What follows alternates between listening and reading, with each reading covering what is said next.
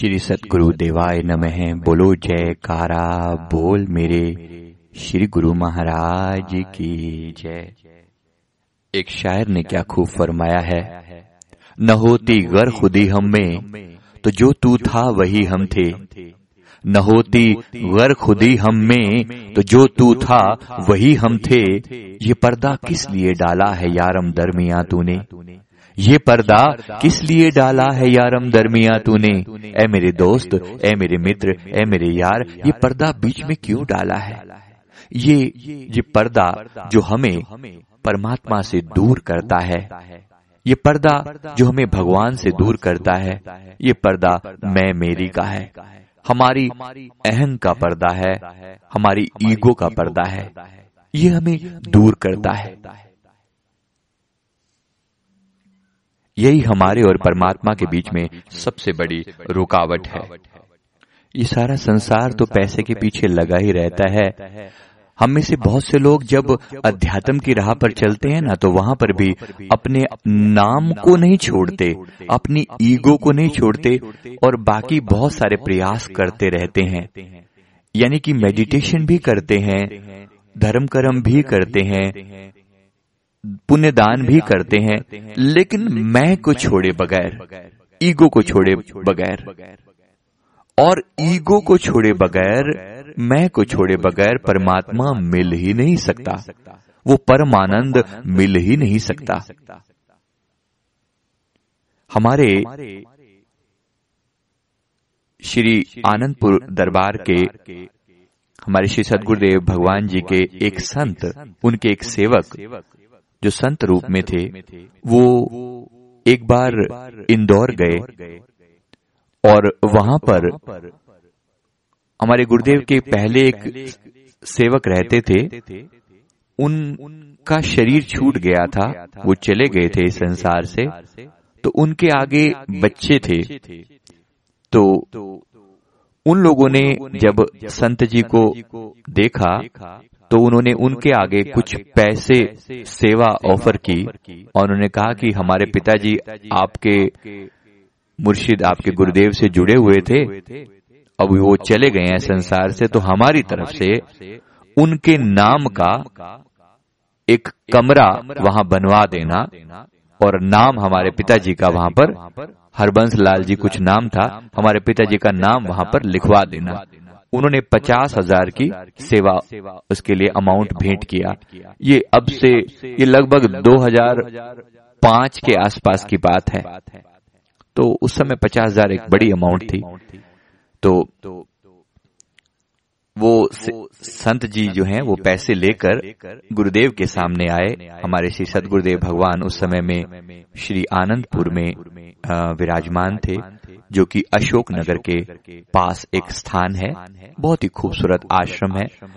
तो गुरुदेव वहाँ विराजमान थे। उन्होंने आकर जो है गुरुदेव के चरणों में वो पैसे भेंट किए और कहा कि इस तरीके से पचास हज़ार रूपए उन लोगों ने इंदौर से भेजे हैं और कहा कि हमारे पिताजी के नाम का हरबंस लाल जी के नाम का एक कमरा बनवा दीजिए।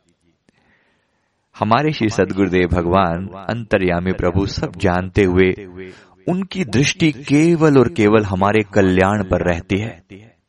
श्री सदगुरुदेव भगवान ने फरमाया, आप ये पैसे वापस ले जाइए। उन लोगों तक वापस पहुँचा दीजिए और उन्हें ये बात अच्छे से समझा दीजिए कि हमारे श्री आनंदपुर दरबार में नाम मिटाए जाते हैं, लिखवाए नहीं जाते। फरमाया कि हमारे आनंदपुर दरबार में नाम मिटाए जाते हैं, लिखवाए नहीं जाते। यानी यहाँ पर अगर कोई आया है, इंसान, गुरु की शरण में कोई इंसान अगर आया है तो वो अपनी हस्ती को मिटाने के लिए आया है। जो बात हम पहले से लेकर चले थे न होती गर खुदी हम में तो जो तू था वही हम थे। ये पर्दा किस लिए डाला है? परमात्मा से पूछा जा रहा है कि पर्दा क्यों डाला है आपके और मेरे बीच में? बस यही मैं मेरी का पर्दा ही है जो हमें परमात्मा से दूर करता है। इसको तोड़ा जाए। अपने नाम को मिटाना है। अंतर से अगर सचमुच मुक्ति चाहिए, गुरुदेव मुक्ति का सीधा रास्ता बता रहे बता रहे हैं कि नाम को मिटा देना है। कैसे होगा ये? श्वास श्वास में अपने आप को संभालना है और अपनी ट्रू आइडेंटिटी को पहचानना है। हमारे गुरुदेव की जब हम श्री आरती करते हैं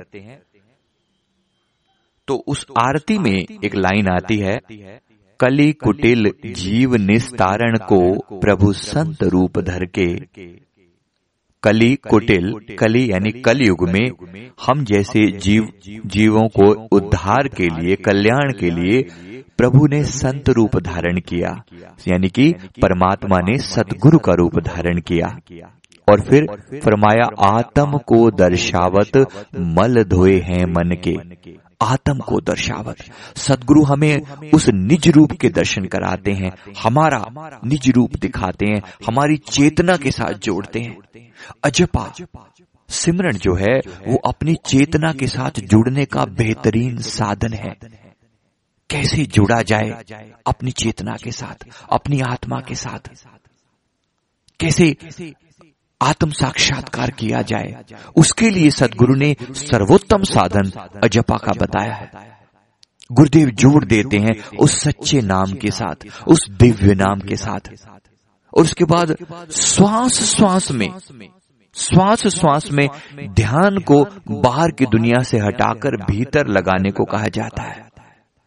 कि श्वास श्वास में नाम जप, श्री सदगुरुदेव भगवान ने अपनी वाणी में फरमाया, श्वास श्वास में नाम जप, वृथा श्वास मत खोए, ना जाने के अंत का यही श्वास ही हुए, कि श्वास श्वास में मालिक को याद किया जाए, इतने प्यार से याद किया जाए कि वो आपका ध्यान जो है वो बाहर की दुनिया से हटा रहे और अपनी ट्रू आइडेंटिटी को पहचान सके अपनी सच्ची मैं को पहचान सके।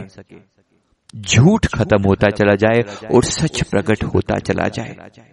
अंततः आपको कोई परमात्मा बाहर से आकर नहीं मिलेगा। आपके भीतर का परमात्मा ही प्रकट हो जाएगा।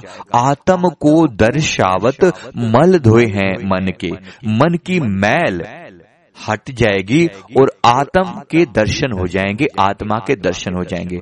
आत्मा के दर्शन का मतलब भी समझ लीजिए आत्मा कोई प्रकाश रूप में दिखेगी ऐसा नहीं होता।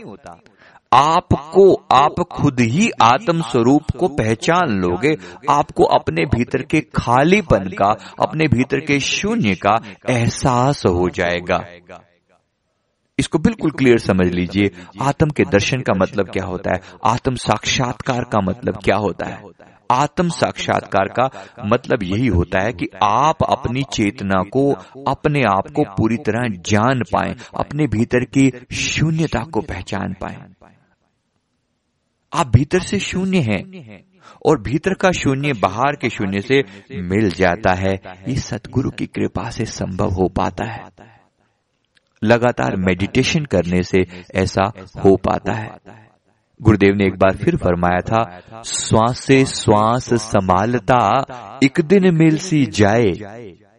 श्वास से श्वास संभालता, एक दिन मिल सी जाए। श्वास श्वास में जो संभालेगा ना, अपने परमात्मा को, मालिक को पहचानेगा तो एक दिन मिल सी जाए, वो ज़रूर जाकर मिल जाएगा एक दिन।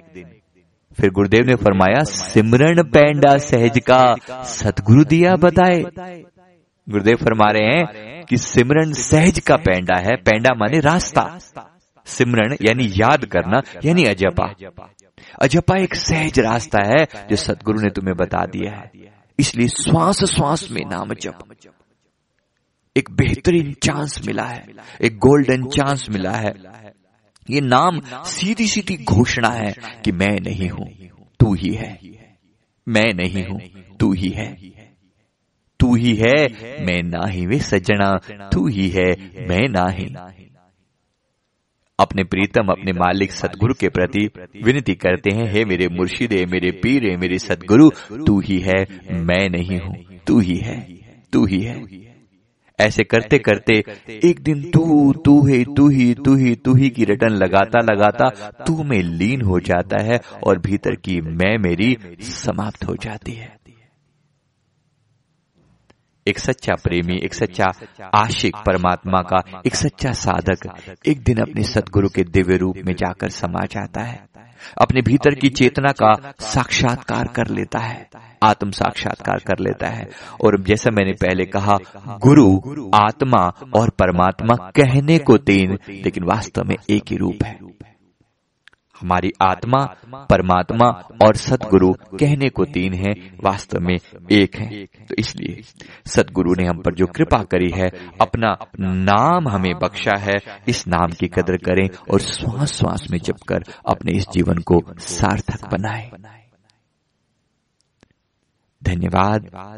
बोलो, जयकारा। बोल मेरे श्री गुरु महाराज की जय।